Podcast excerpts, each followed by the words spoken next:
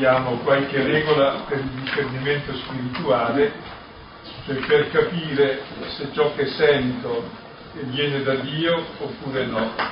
E dicevo sono regole molto importanti perché noi non siamo padroni dei nostri sentimenti, sentiamo quello che sentiamo, però siamo padroni di acconsentire. E ciò a cui acconsentiamo cresce, ciò da cui dissentiamo lentamente se ne va. E la volta scorsa avevamo visto il linguaggio tipico di Dio, che è la consolazione. Dio parla attraverso la consolazione, Dio è l'Emmanuele, colui che sta con noi e la sua presenza è percepita come un altro, un'alterità, che non ti lascia solo. Quindi come superamento della solitudine, come comunione, con tutto ciò che la comunione comporta, cioè che non sei solo, che hai la gioia, che hai la pace, che ti senti forte, ti senti incoraggiato, ti senti di voler bene, ti senti allargare il cuore. Cioè sono tutti gli effetti positivi della presenza di Dio, la cui gioia è la nostra forza e che culmina questo sentimento nella lode e nell'Eucaristia, nel rendere grazie, che poi il fine dell'uomo è essere contento di Dio. Questa è la vita eterna, lodare Dio.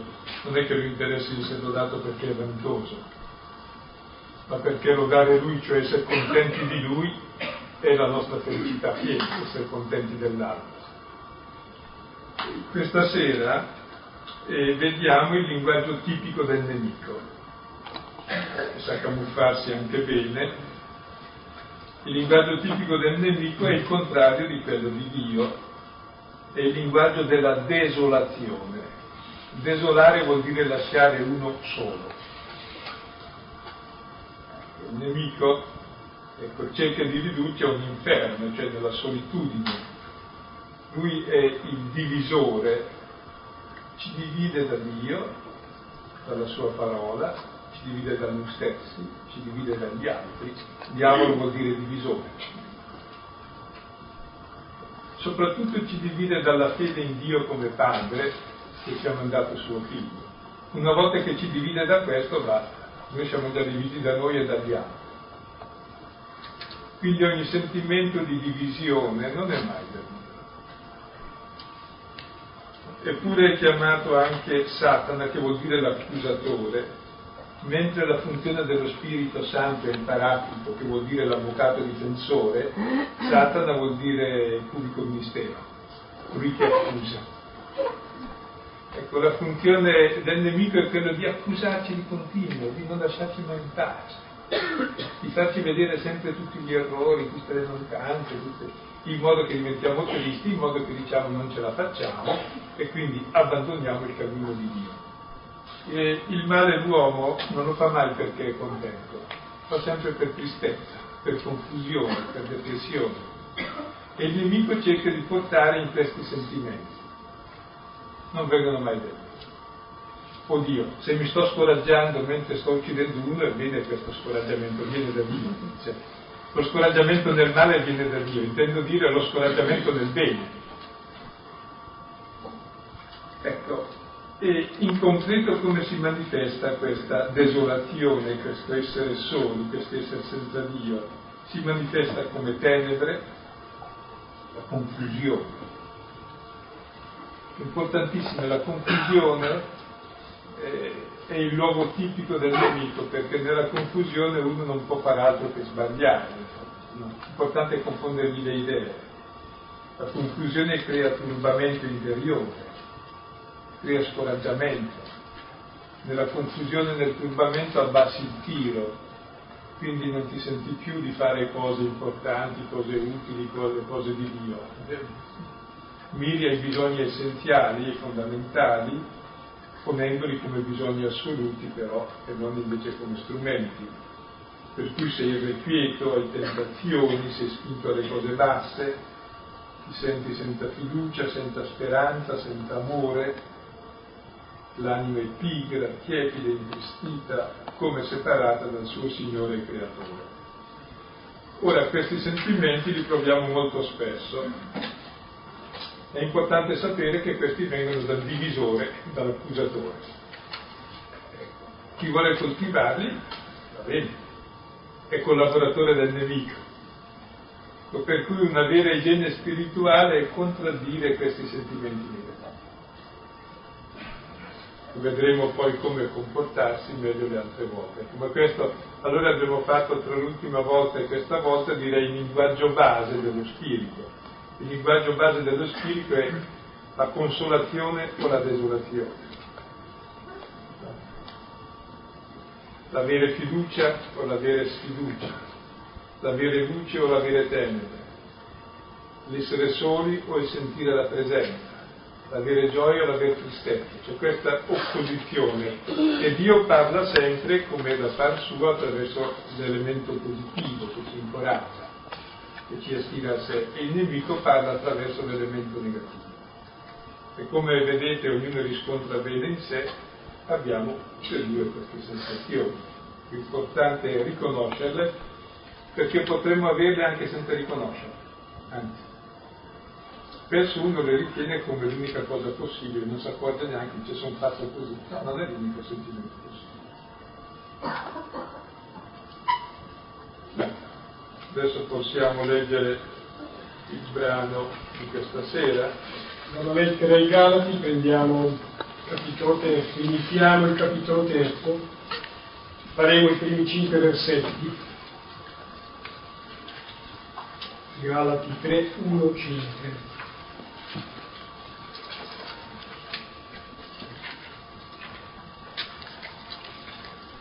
O Galati impazziti, chi vi ha ammaliati, incantati? Voi, davanti ai cui occhi Gesù Cristo fu dipinto crocifisso. Questo voglio sapere da voi, dalle opere della, della legge avete ricevuto lo Spirito o dall'ascolto della fede? Così impazziti siete. Avendo cominciato con lo spirito, ora concludete con la carne. Così grandi cose avete sperimentato in vano, se tuttavia in vano. Colui dunque che vi elargisce lo spirito e opera portenti in mezzo a voi, lo fa dalle opere della legge o dall'ascolto della fede.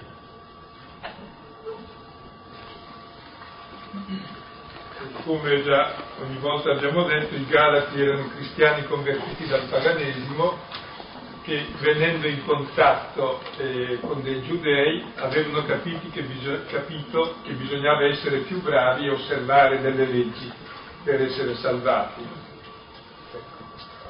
e Paolo scrive loro con urgenza dicendo state attenti che se pensate che l'osservanza viene dalla, dalla legge, voi avete perso la fede in Cristo. Perché il problema del Vangelo, il nostro del Vangelo, è che siamo salvati per pura grazia, per puro amore di Dio. Quindi porre la salvezza che deriva da qualcos'altro è negare la grazia, è negare l'amore di Dio, è negare la salvezza stessa ed è porsi sulla linea dell'auto, dell'autosalvezza. E la volta scorsa abbiamo visto Paolo che ricorda e racconta la sua esperienza di Cristo, quando dice nei versetti immediatamente precedenti a quelli che abbiamo letto, che dice sono stato crocifisso con Cristo, non sono più io che vivo, ma Cristo vive in me e la vita che vivo nella carne, la vivo nella fede del Figlio di Dio che mi ha amato e ha dato se stesso per me. Ecco, come Paolo ha fatto questa esperienza di una vita nuova, di una vita identificata a Cristo, e questo è il senso del battesimo, ora fa sei domande ai Galati per domandare loro la vostra esperienza di vita nuova, che è il dono dello Spirito, su questo ci fermeremo. Da dove viene? Viene dal fatto che avete osservato delle leggi, delle norme, che siete più bravi degli altri, o viene semplicemente dal fatto che avete detto sì all'amore di Dio manifestato sulla croce. Ecco, e qui Paolo allora cerca di far ricordare ai Galati la loro esperienza del battesimo e sarà un po' quello che cercheremo di ricordare anche noi. Il battesimo, tutta la vita è un battesimo, è un immergersi nell'amore di Cristo per noi. Questo è il senso della vita cristiana. E in questo brano si pongono proprio due modi radicalmente opposti di vivere, cioè dalle opere della legge o dall'ascolto della fede. Avete le opere della legge, l'uomo religioso che cerca di dare la scalata a Dio, più cerca di salire a Dio più rimane nella carne, cioè nell'egoismo, nell'orgoglio e nella morte. Dall'altra parte c'è invece l'ascolto della fede che dà lo spirito e dà la vita. Ecco, e in questo brano allora cercheremo di entrare un pochino in queste contrapposizioni tra l'opera e l'ascolto, la legge e la fede, la carne e lo spirito, che indicano il passaggio che ciascuno di noi deve compiere. Perché un pochino anche in questo brano eh, si delineano le tre tappe fondamentali della fede.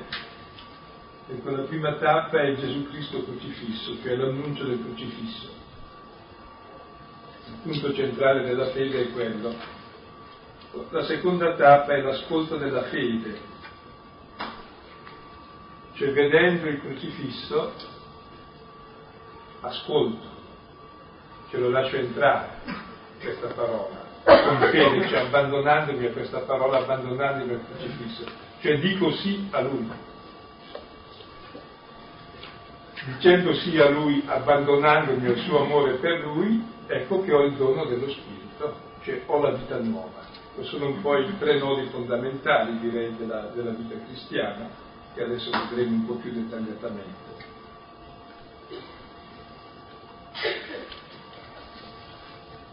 Dettagliatamente, cominciamo dal primo versetto. O Galati impazziti, chi vi ha ammaliati o incantati? Voi davanti ai cui occhi Gesù Cristo fu dipinto crocifisso. Eh, Paolo dice ai Galati che sono impazziti, non dice che sono stupidi, ma che hanno perso la testa, sono senza testa, sono passati cioè da una sapienza, che è la sapienza di Dio, a un'altra sapienza, quella del mondo, è un po' la stessa osservazione, forse più delicata, Paolo è più impetuoso rispetto a Gesù Cristo, dico è la stessa osservazione che Gesù fa ai due di Emmaus, scandalizzati dalla croce, depressi. Ecco, Gesù dice che sono senza testa e anche di cuore lento. Ecco, i Galati hanno, hanno fatto una stupidata proprio, hanno subito una regressione eh, dalla sapienza appunto di Dio, sono eh, retrocessi alla stupidità della sapienza dell'uomo, del mondo. In che senso? Eh, chiaramente allora ci sono due forme di sapienza, la sapienza dell'uomo e di Dio che sono inconciliabili. La sapienza dell'uomo è la sapienza che tutti abbiamo, o cerchiamo di avere, è quella di cercare di salvarsi.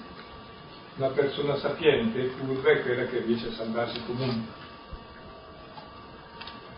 Salvarsi a tutti i costi si chiama egoismo, questa è la sapienza dell'uomo. L'uomo saggio è quello che sa salvarsi e quindi sa perdere tutti gli altri, ma lui si salva.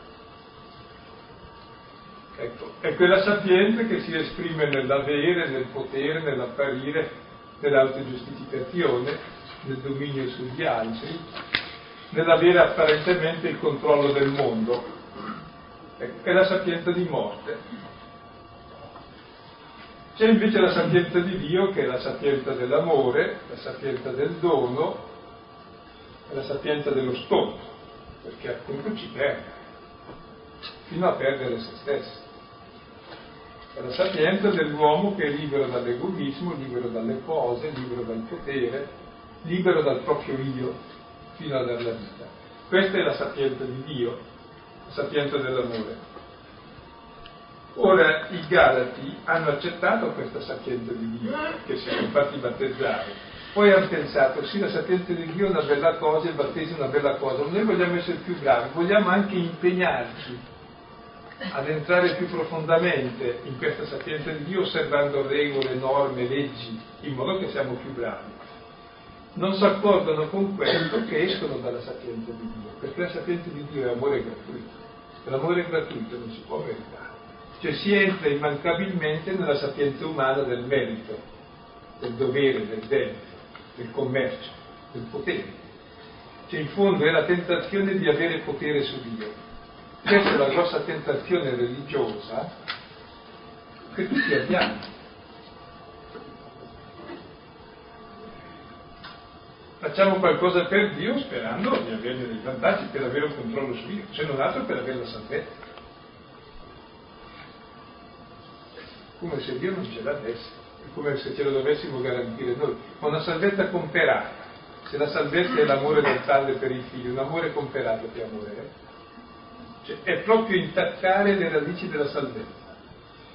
Quindi i Galati sono impazziti, sono passati dalla sapienza di Dio alla sapienza del mondo, ma travestita in chiave religiosa che distrugge radicalmente proprio il Vangelo. Ecco, e di quell'impazzimento abbastanza facile nella vita di fede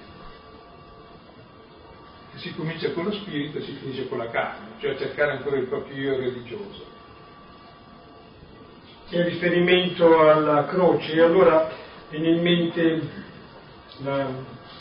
l'espressione che è quella di Paolo, prima lettera ai Corinti 1,18, ecco, i Galati di allora, i Galati di sempre, dimenticando la parola della croce, che stortezza per quanti utilità, per quanti vanno in perdizione, è però potenza di Dio per quelli che si salvano.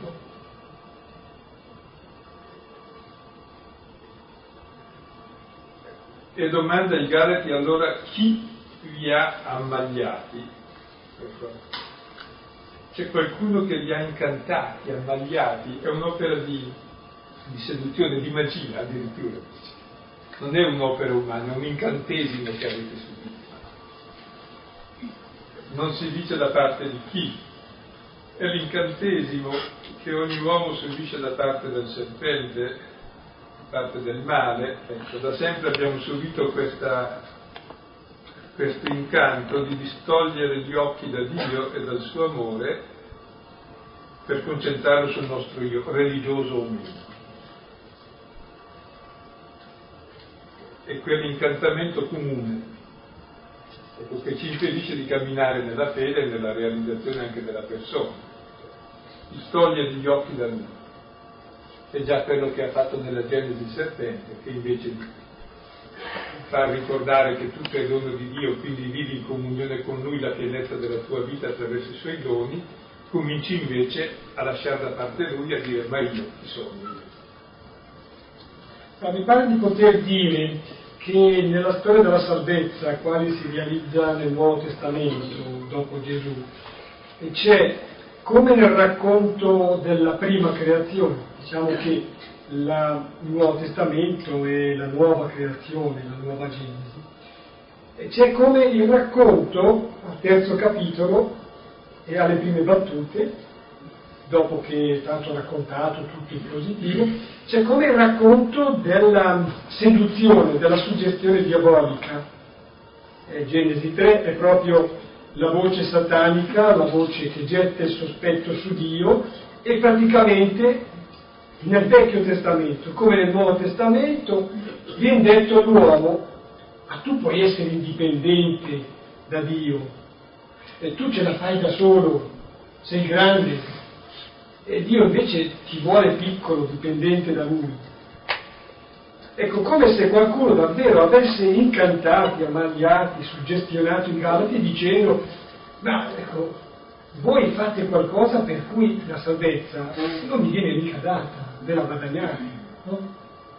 Ecco, è come un po' il racconto del peccato originale. che è il peccato all'origine, all'origine di ogni male, tanto originale non è perché si ripete, molto ripetitivo. Eh, quindi è una specie di riproposta, una nuova proposta del peccato originale. L'incantesimo in cosa è consistito? Nel togliere via gli occhi dal Cristo crocifisso dipinto davanti ai vostri occhi. È interessante, Paolo non è che facesse il pittore, ma descrive la sua azione, si potrebbe tradurre anche proclamato pubblicamente, ma credo sia meglio dipinto. C'è tutta l'azione di Paolo che dice io non conosco altro se non Gesù Cristo e questo crocifisso, è quello di presentare in modo vivo e penetrante la parola di Dio. La parola che rivela Dio è la croce di Cristo. È lì che Dio si fa vedere per quello che è, cioè amore infinito e senza condizioni per l'uomo. Come dice Giovanni 3,14, no? che quando nel deserto erano morsi dal serpente, chi guardava il serpente innalzato era guarito, così chi guarda il figlio dell'uomo sulla croce è guarito dal male. Cioè noi guardando Gesù innalzato sulla croce veniamo guariti dal nostro male originario che è la nostra ignoranza di Dio. Lì comprendiamo chi è Dio. Quando sarò innalzato sapete che io sono, sono Dio. Cioè proprio dalla croce, da un amore senza condizioni, comprendiamo Dio per la prima volta. E Paolo ci tiene proprio a portare il credente a questa contemplazione del crucifisso perché? Perché tutti i nostri mali vengono dal fatto che pensiamo di non essere amati da Dio e quindi dobbiamo pensare noi alla nostra vita. Quindi dobbiamo salvarci, cioè nasce l'egoismo. Se vedo uno che ama me più di sé, se vedo Dio stesso che dà la vita per me e quello contemplo, qualcosa in me cambia comincio a capire chi sono io. Sono uno amato infinitamente da Dio. Capisco la mia dignità, sono figlio, non perché lo merito, lo metto in croce, perché mi ama infinitamente. Allora capisco tutta la tenerezza, la compassione di Dio. Comincio a cambiare i miei criteri di vita. I miei criteri sono la tenerezza, la compassione di Dio, il suo giudizio, il giudizio di Dio è il contrario del nostro, la parola giudicare, qui in greco vuol dire setacciare, no? Ora noi setacciando tratteniamo la crusca e lasciamo andare la farina, cioè i nostri giudizi sulla gente sono tutti negativi perché lasciamo perdere il bene, diciamo sì, è bravo, ma, ecco lì nasce dite, su quel ma. Noi siamo specialisti nel vedere il male perché è dentro di noi, Dio che dentro di sé ha solo il bene e se taccia all'incontrario. Se lascia andare il male, o meglio lo porta su di sé sulla croce perché ci vuol bene, e trattiene per noi soltanto il bene. Il giudizio di Dio è misericordia e salvezza per tutti. E diceva San Francesco di Sali, preferisco essere giudicato da Dio che da mia madre.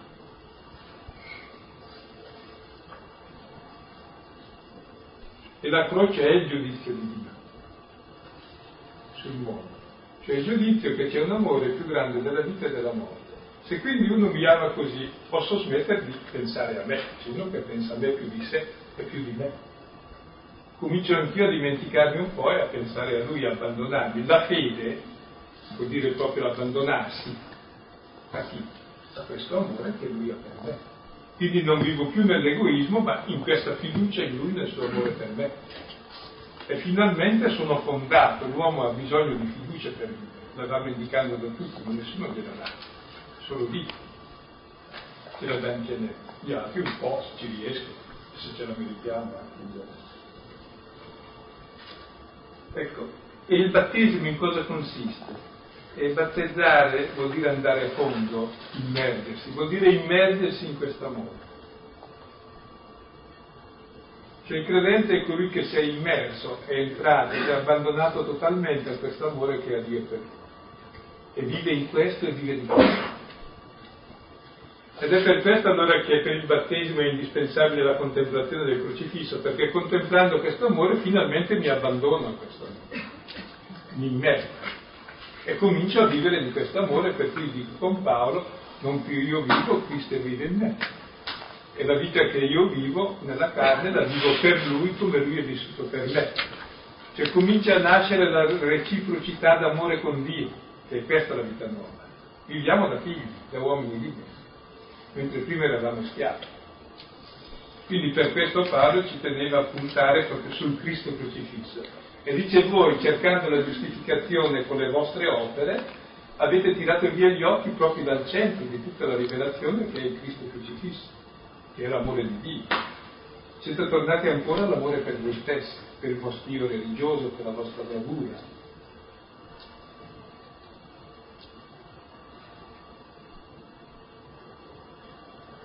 Abbiamo il secondo versetto.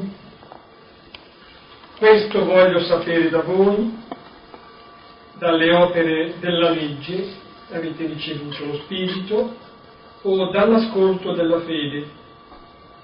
Io rimarcherei subito una cosa che mh, mm, Paolo argomenta però a partire dal fatto, dall'esperienza, cioè i Galati hanno sperimentato qualcosa, hanno sperimentato in profondità che è stato donato a loro lo spirito, cioè la vitalità stessa, il dinamismo stesso di Dio. Eh, questo dovrebbe essere fuori discussione. Cioè è come se dicesse Paolo, voi ricercate nella vostra esperienza, avete, troverete la consapevolezza che a un certo punto qualcosa dentro di voi è cambiato. Ecco, allora provate a domandarvi, tutto questo desiderio, cioè questo deriva dalle opere della legge, cioè è frutto di una vostra ricerca, se vuoi, meglio, è stipendio di una vostra fatica o è piuttosto dono, dono gratuito? Ecco, questo deriva dalle opere della legge o dall'ascolto della fede.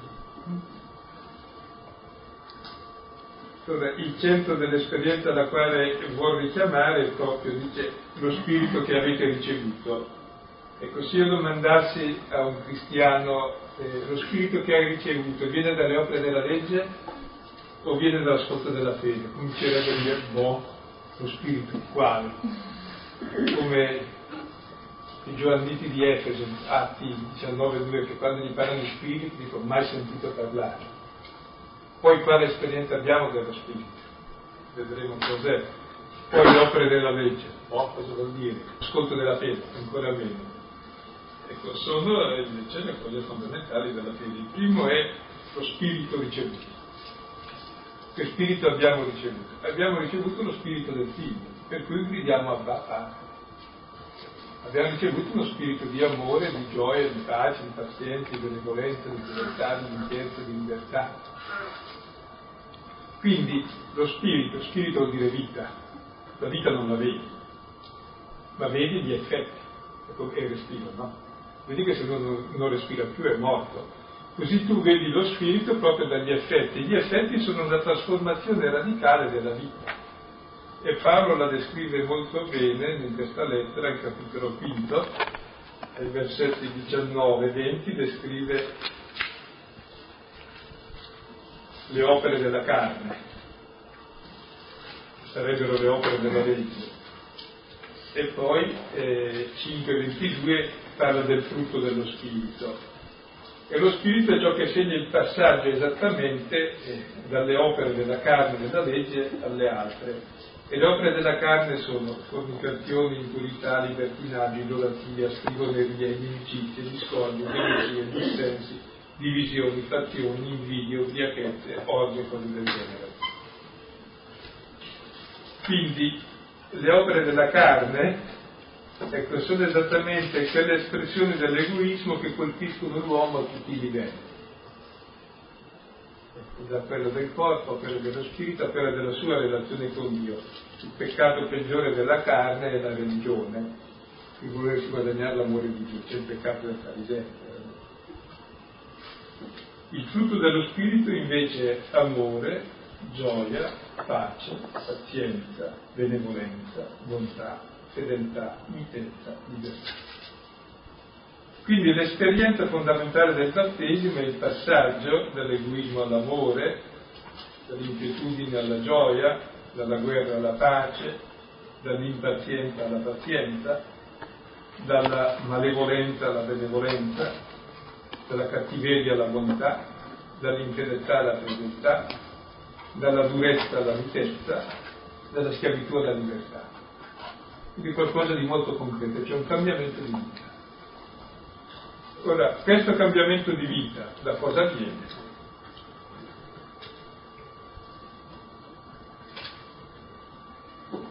Ecco, dalle opere della legge, cioè perché vi siete sforzati in tutti i modi di cambiare vita, perché vi siete sollevati per i capelli, oppure viene dall'ascolto della fede, cioè ascoltando l'amore di Dio per voi, rivelato nel crocifisso abbandonandovi a questo, non da questo che avete ricevuto questa vita nuova.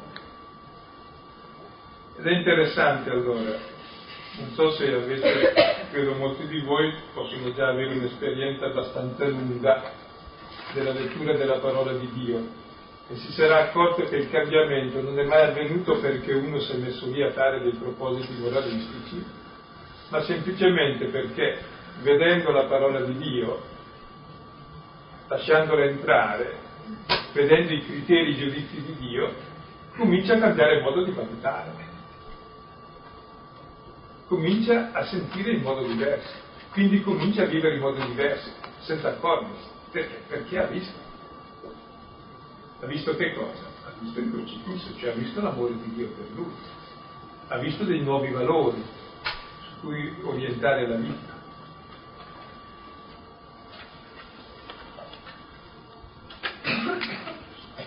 Versetto terzo, così impazziti siete, avendo cominciato con lo spirito, ora concludete con la carne. Paolo riprende la parola, siete impazziti. Interessante che Paolo sia così duro con i Galati. Capisce che voler bene può permettersi anche di essere quando occorre. Che non è detto che il dire sì e la secondare il bandire sia voler bene. Quindi li richiama anche con molto duro,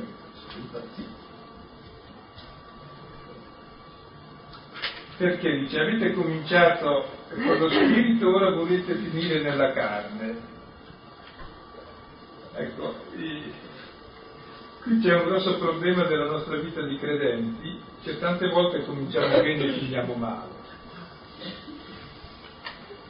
Sia per manc- e normalmente per mancanza di discernimento come i Galati, per mancanza di discernimento. Cioè abbiamo cominciato con lo spirito, quindi con una bella esperienza di fede, e poi come mai sono finiti nella carne? C'è stata come un'involuzione, si potrebbe dire, facevamo questa osservazione oggi commentando poco più avanti, c'è stata come una specie di regressione, sono tornati bambini, ma non in senso evangelico, sono tornati indietro, sono tornati un po' sui loro passi, davvero una involuzione. Cioè, vuol dire una cosa anche semplice, che quando cominci a fare il bene hai delle tentazioni a fin di bene perché loro volevano fare niente di male, volevano fare solo meglio. Era come Gesù quando comincia il suo ministero, ha cominciato ad avere le tentazioni, prima no, e le tentazioni erano se sei figlio di Dio, quindi alla fine di bene. Eh, per immagini mi viene in mente che proprio dunque, dopo che Gesù è stato battezzato, eh, la sua immersione, il suo rendersi solidale con noi, dopo che Gesù è stato battezzato viene tentato Ecco, quello che succede a Gesù era già successo, ed era la prefigurazione, a Israele, che eh, dopo che ha attraversato il mare dei giunti, cioè ha compiuto eh, l'epopea dell'esodo, uscendo dall'Egitto, nel deserto ha la tentazione. E cosa vorrebbe fare Israele? Portarlo e tenerlo presente perché diventa un po' emblematico dell'esperienza di fede. Israele vorrebbe tornare indietro vorrebbe tornare in Egitto e rimpiange no, le cipolle d'Egitto. la libertà che Israele sta guadagnando, cioè sta vivendo, dono di Dio, è mantenuto dall'acqua che scaturisce dalla roccia e dalla manna, il pane che discende dal cielo, ecco, quell'esperienza Israele non, non l'accetta, vorrebbe tornare indietro, tornare nella terra di schiavitù dell'Egitto. Questo è il fatto stanno facendo i Galati. Paolo dice davvero si ripercorrono gli errori del passato, si ripetono gli stessi, gli stessi passaggi, gli stessi errori, le stesse debolezze, le stesse colpe.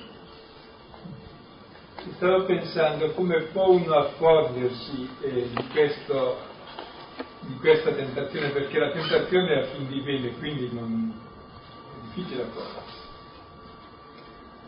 se sono tentazioni negative ci si accorge, ma quelle buone come fa un accorgersi?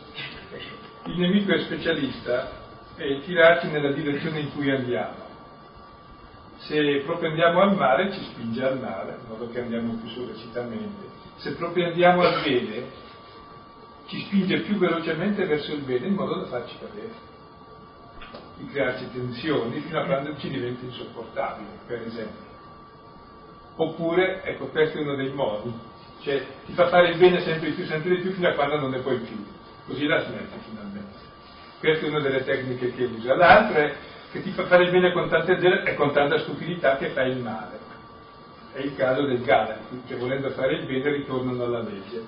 Quindi bisogna vedere i risultati, perché una cosa sia buona, dal punto di vista soggettivo devi anche vedere che in te c'è gioia e c'è pace e che permane questo e dal punto di vista oggettivo devi vedere che non ci sono poi cose negative, risultati negativi, se no vuol dire che non era bene.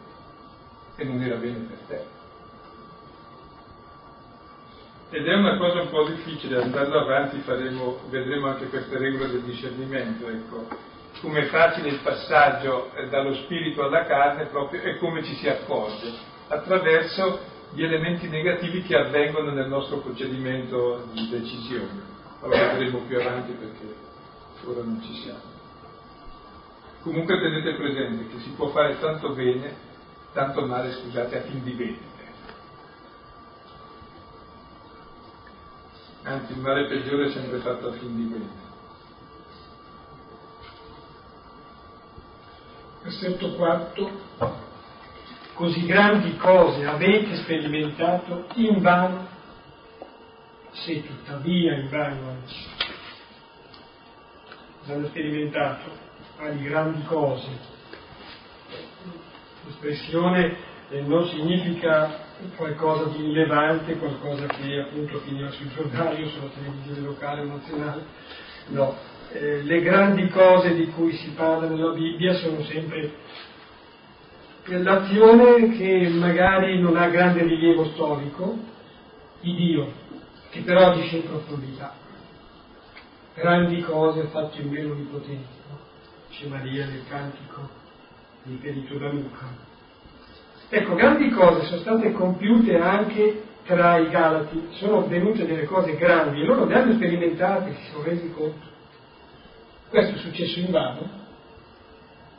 Non c'è che sia successo in vano, c'è il rischio che i Galati stiano vanificando questi grandi che a noi è data anche questa possibilità di rendere, di rendere vano ciò che il Signore compie, da parte nostra almeno. Ecco. Quindi è interessante queste grandi cose che non fanno cronaca, che sono invece le grandi cose dell'uomo, praticamente il cambiamento del cuore, questa è la grande cosa. Cambiamento interiore, cambiamento nel modo di valutare, di pensare, quindi di agire pensiamo che le grandi cose siano quelle che fanno cronaca, invece Dio agisce nella storia attraverso queste grandi cose che sono piccolissime, ma che in realtà cambiano l'uomo. Ecco, e queste cose posso, sono insidiate, si possono anche perdere e possono risultare alla fine in vano, anzi forse almeno in vano, perché è peggio averle avute e perse che non averle avute. È come uno che arriva in cima e cade giù era meglio stare giù che almeno non cadere e non faticare. Quindi ci vuole una certa attenzione cioè la perdita della fede è peggio del non avere la fede. C'è un indirimento, una, si è vaccinati. Ed è il pericolo che stanno correndo i Galati e Paolo proprio li ammonisce con grande sollecitudine.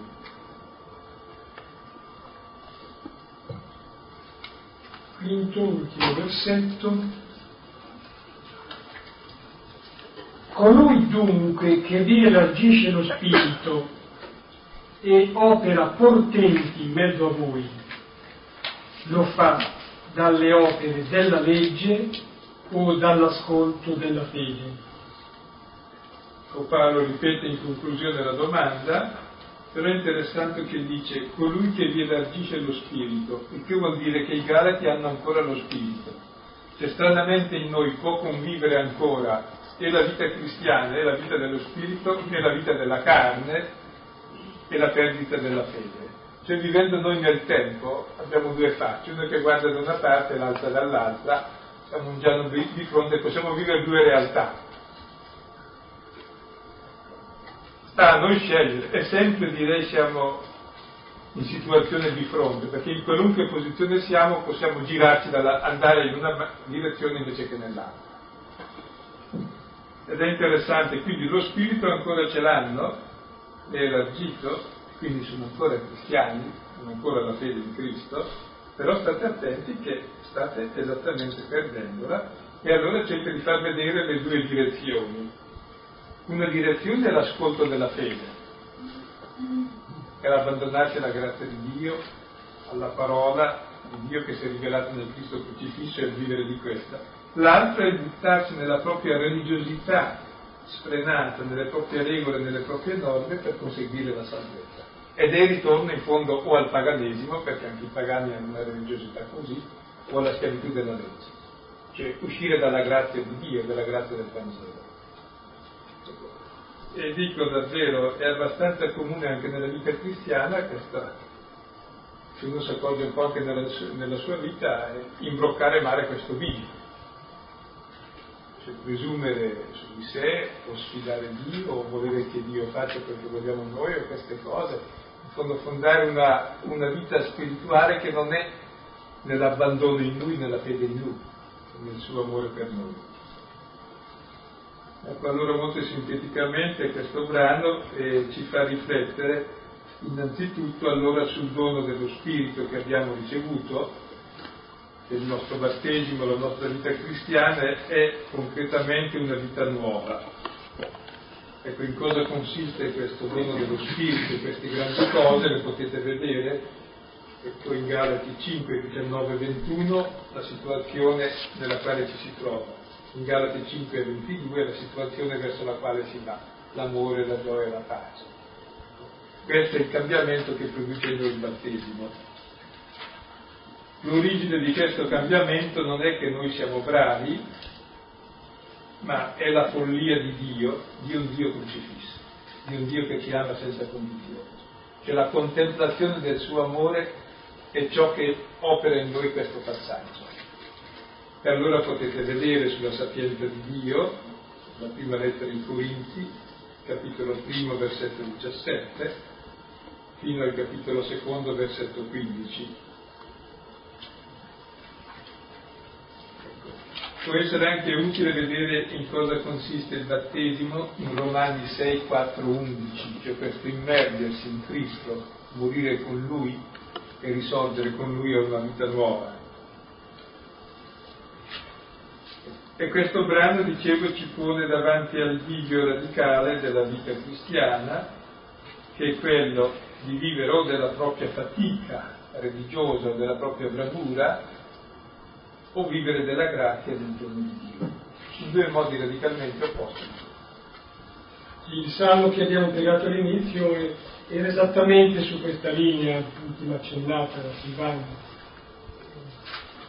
Non è attraverso l'affanno, attraverso l'industria nostra che arriviamo a certi risultati, e questi che noi diciamo risultati sono piuttosto dono di Dio, e vengono elargiti, si può magari ritornare su qualche immagine del Salmo, vengono elargiti all'uomo nel sonno, dove il sonno più che inattività credo possa significare, eh, beh anche mistero.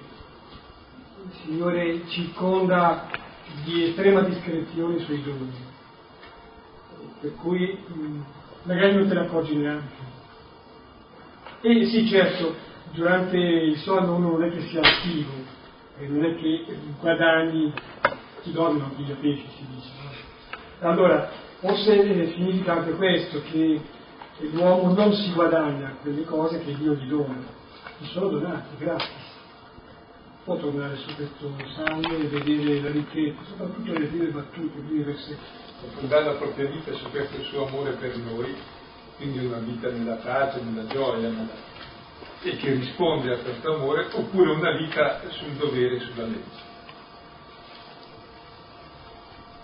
Ecco, eh, Geremia 2,13 dice, inorridite, stupite o cieli, dice, il mio popolo ha commesso due iniquità, abbandonato me sorgente d'acqua viva per scavarsi cisterne, cisterne screpolate che non contengono acqua tutta la nostra fatica, quella di abbandonare la grazia, abbandonare l'amore di Dio e noi con la nostra fatica scavarci cisterne per l'acqua no? Sono cisterne screpolate che non contengono e abbandonare la sorgente d'acqua viva. Siamo un pochino... Forse si può suggerire ancora un brano, non è esattissimamente su questa linea, però è suggestivo. E siccome è stato anche presentato e meditato a lungo per dire diocesi, eh, credo possa essere utile. Mi riferisco a Giosuè 24:11, eh, quando c'è la sollecitazione appunto di Giosuè al popolo di scegliere, di optare con chi stai, con chi sei, eh, con uh, Dio con gli idoli la cosa non deve essere tanto vissuta in termini così di una, di una scelta teorica. Eh, Giosuè richiama anche questo. Cioè, non siate semplici o semplicisti, dire ma noi stiamo con Dio, perché Dio, eh, stare con Dio esige una certa mentalità, esige innanzitutto sì, una certa mentalità e un certo cuore, prima ancora che una certa condotta dirige poi anche un certo collega. Comunque su questa linea forse si può recuperare che è suggettivo soltanto. Ultima cosa, ultima citazione, caso di mortificarlo, comunque dal libro del Deuteronomio, capitolo trentesimo, versetto quindicesimo, ecco l'affermazione di Dio, vedi, io pongo oggi davanti a te la vita e il bene, la morte e il male.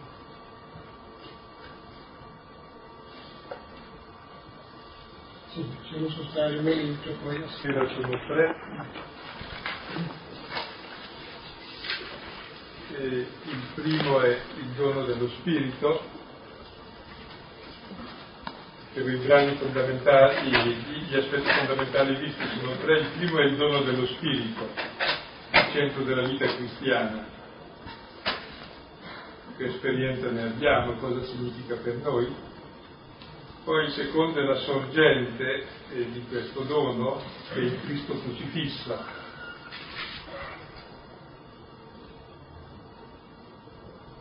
Il terzo elemento è se noi impostiamo la nostra vita sulla, sull'ascolto, sulla parola di Dio, sulla fede, sull'abbandono, sul battesimo, oppure impostiamo ancora sempre la nostra vita religiosa sulle nostre opere, sul nostro voler conquistare Dio, cioè sul nostro io religioso invece che su Dio. Ed è questo il punto più delicato della scelta di fede, quando uno è già credente.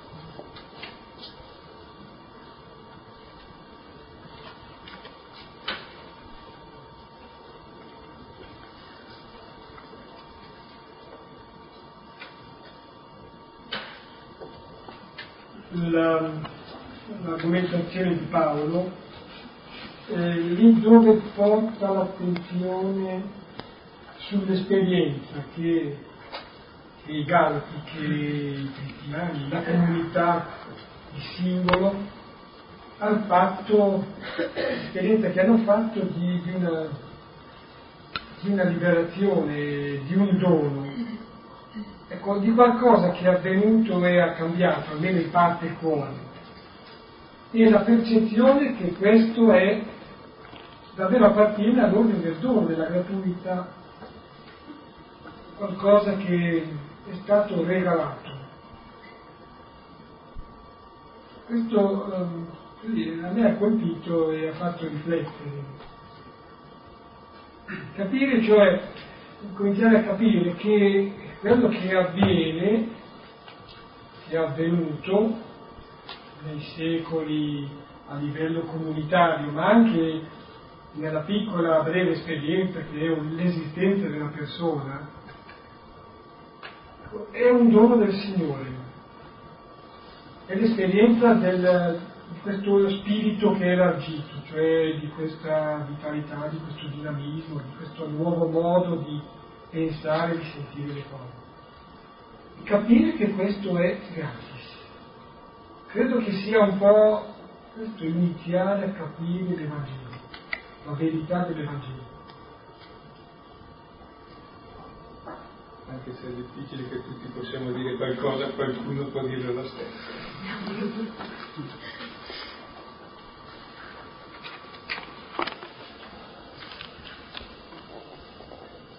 Così impariamo qualcosa anche noi.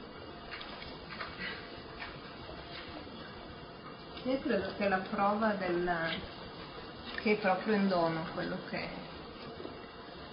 quello che viene da Dio e che noi ce ne accorgiamo quando smettiamo di fare tanti sforzi per riuscire a essere buoni, per riuscire a fare le cose giuste. Io me ne accorgo sul serio, adesso, dopo un po' di anni, che eh, sì, quando ho smesso di, di, fare tante cose buone, di volerle fare per, per un secondo fine, buono, ma per un secondo fine, allora sono, sono diversa, me ne accorgo dopo.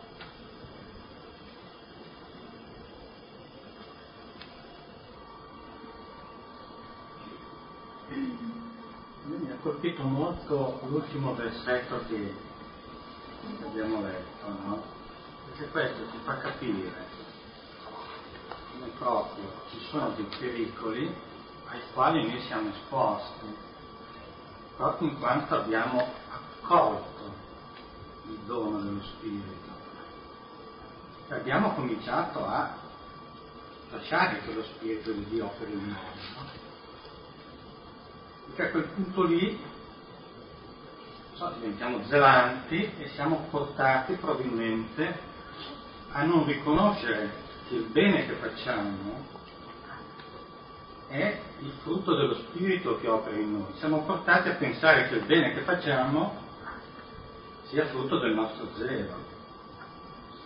Infatti qui l'ultimo versetto proprio ci richiama su questo punto esplicitamente perché dice colui che dunque vi concede lo Spirito e opere potenti in mezzo a voi, non fa grazie alle opere della legge o perché avete creduto alla predicazione. Quindi mi sembra che questo è il punto.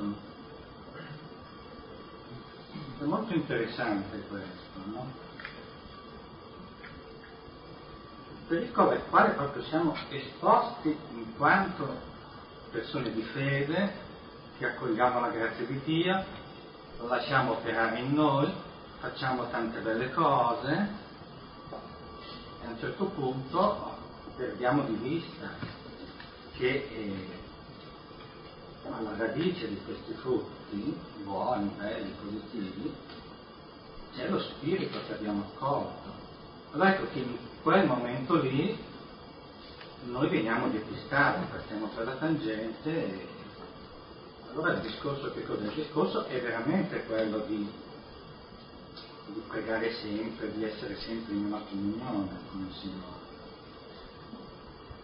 Non perderla mai, perché il rischio di perdere, diciamo, questa comunione di vita col Signore è un pericolo al quale si esposti sempre, anche quando si è fatta l'esperienza eh, della sua vita operante dentro di noi.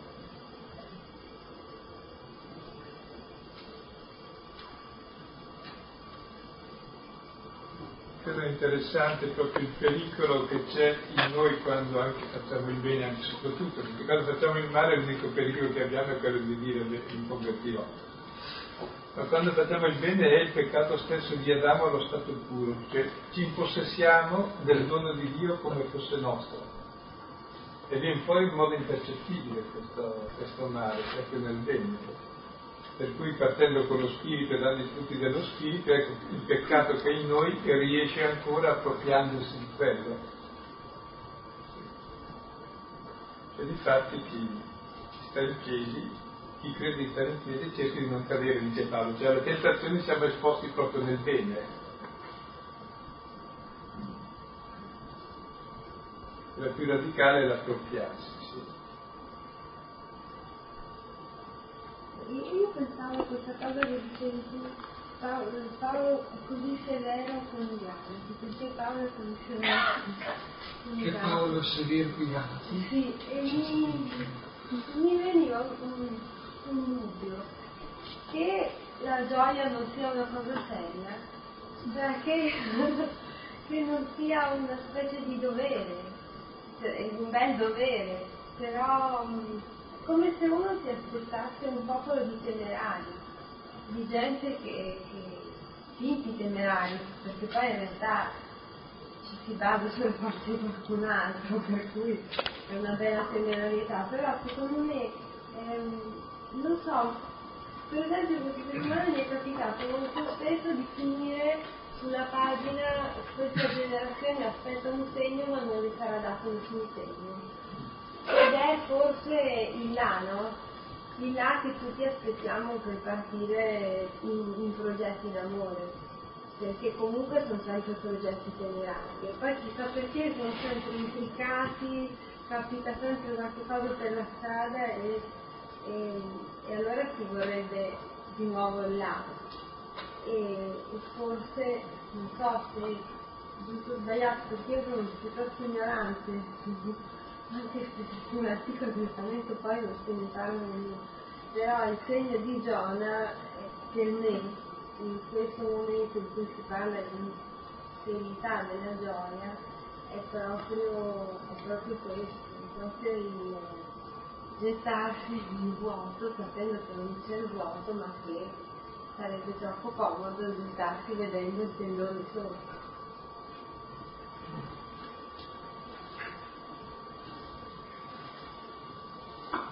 La gioia è una cosa tremendamente seria, il senso della vita, quindi Paolo è molto preoccupato che permanga ecco, questa gioia. Ecco. Poi circa il salto della fede, io credo che sia abusato anche molto dicendo che è un salto nel vuoto, un salto nel buio. Dico sinceramente il contrario è molto più vuoto e molto più buio. È l'unico salto ragionevole, poi uno può far senza. Ma cioè, insomma la vita o la abbandoni a un amore assoluto e allora ha senso o non ha senso, quindi mi sembra... È vero, abbiamo una difficoltà a questo, abbiamo molte resistenze che sono da superare, ma d'altronde non vedo altra possibilità e la gioia consegue da questo abbandono. Sì, poi io pensavo anche molto nei rapporti con i fratelli, perché adesso questa secondo me dai anche molto la trasversalità di queste cose, il fatto che non, sia un, non siano una serie di fili verticali che ognuno tesse direttamente con Dio e che non si incrociano con gli altri. È come se a un certo punto se non, non c'è la trasversalità non si arriva neanche c'è un po' rischio di questo, dell'introversione, della ricerca di un rapporto diretto, unico, privilegiato, ma che non passi mai attraverso gli altri. Secondo me ancora di più oggi, che in fondo abbiamo una vita tremendamente individuale.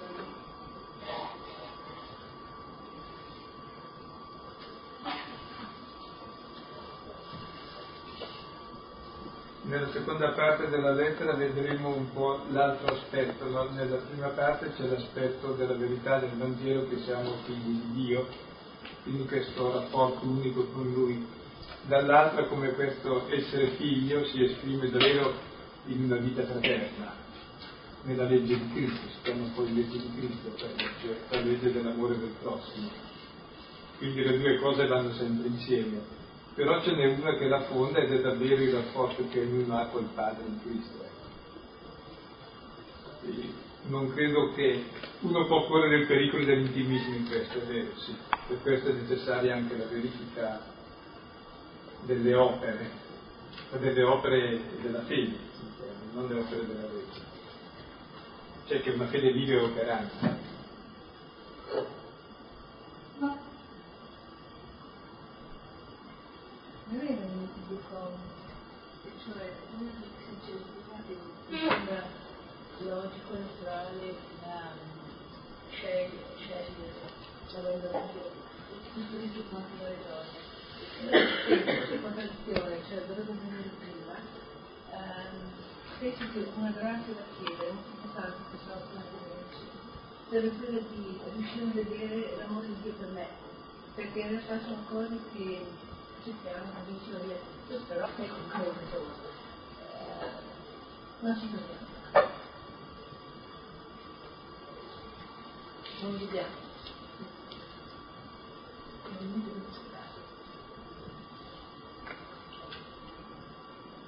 mi ero dimenticato di dire la grazia fondamentale di questo brano, mi sembra proprio questo, proprio comprendere l'amore che ha Dio per me in Cristo Crocifisso. Cioè, è questo che fonda il mio abbandono, mi dà la gioia di essere amato e mi dà la capacità di amare.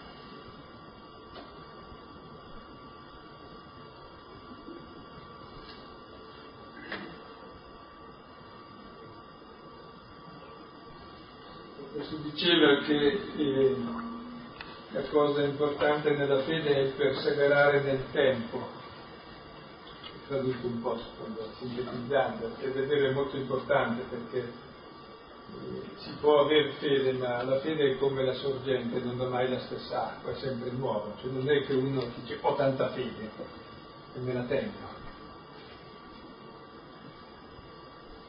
E come l'amore è sempre nuovo oppure non c'è. Ecco, così la fede è uno stato d'animo che ci deve essere sempre nuovo in quel momento ed è un abbandono da esercitare nel tempo, siccome noi viviamo in circostanze diverse, qualche volta più chiare, qualche volta più oscure, qualche volta ci è facile, qualche volta difficile, qualche volta cadiamo. Ecco. Ed è vero che la fede entri concretamente nella vita e che questo abbandono si eserciti poi in tutte le singole le cose è proprio il senso della vita filiale che Gesù ci propone.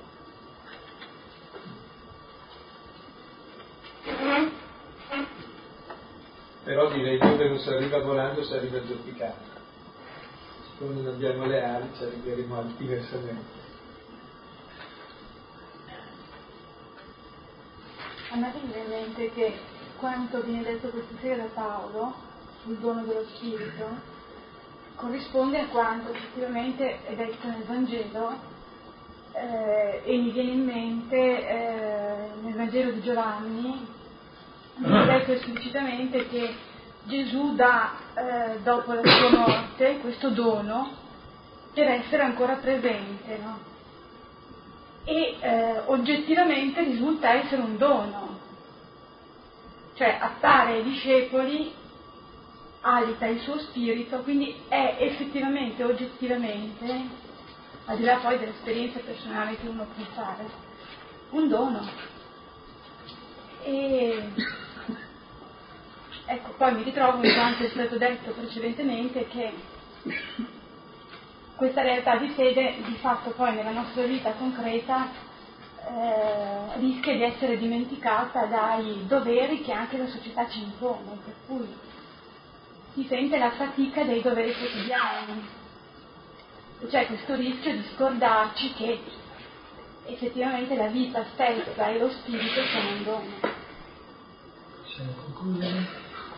Al solito pregando un cuore nuovo, una consapevolezza nuova, è dato di chiamare Dio con il nome di Padre perché viene elargito, ci è stato elargito, ci viene elargito tuttora lo Spirito lo spirito del figlio che dice Abba, Padre.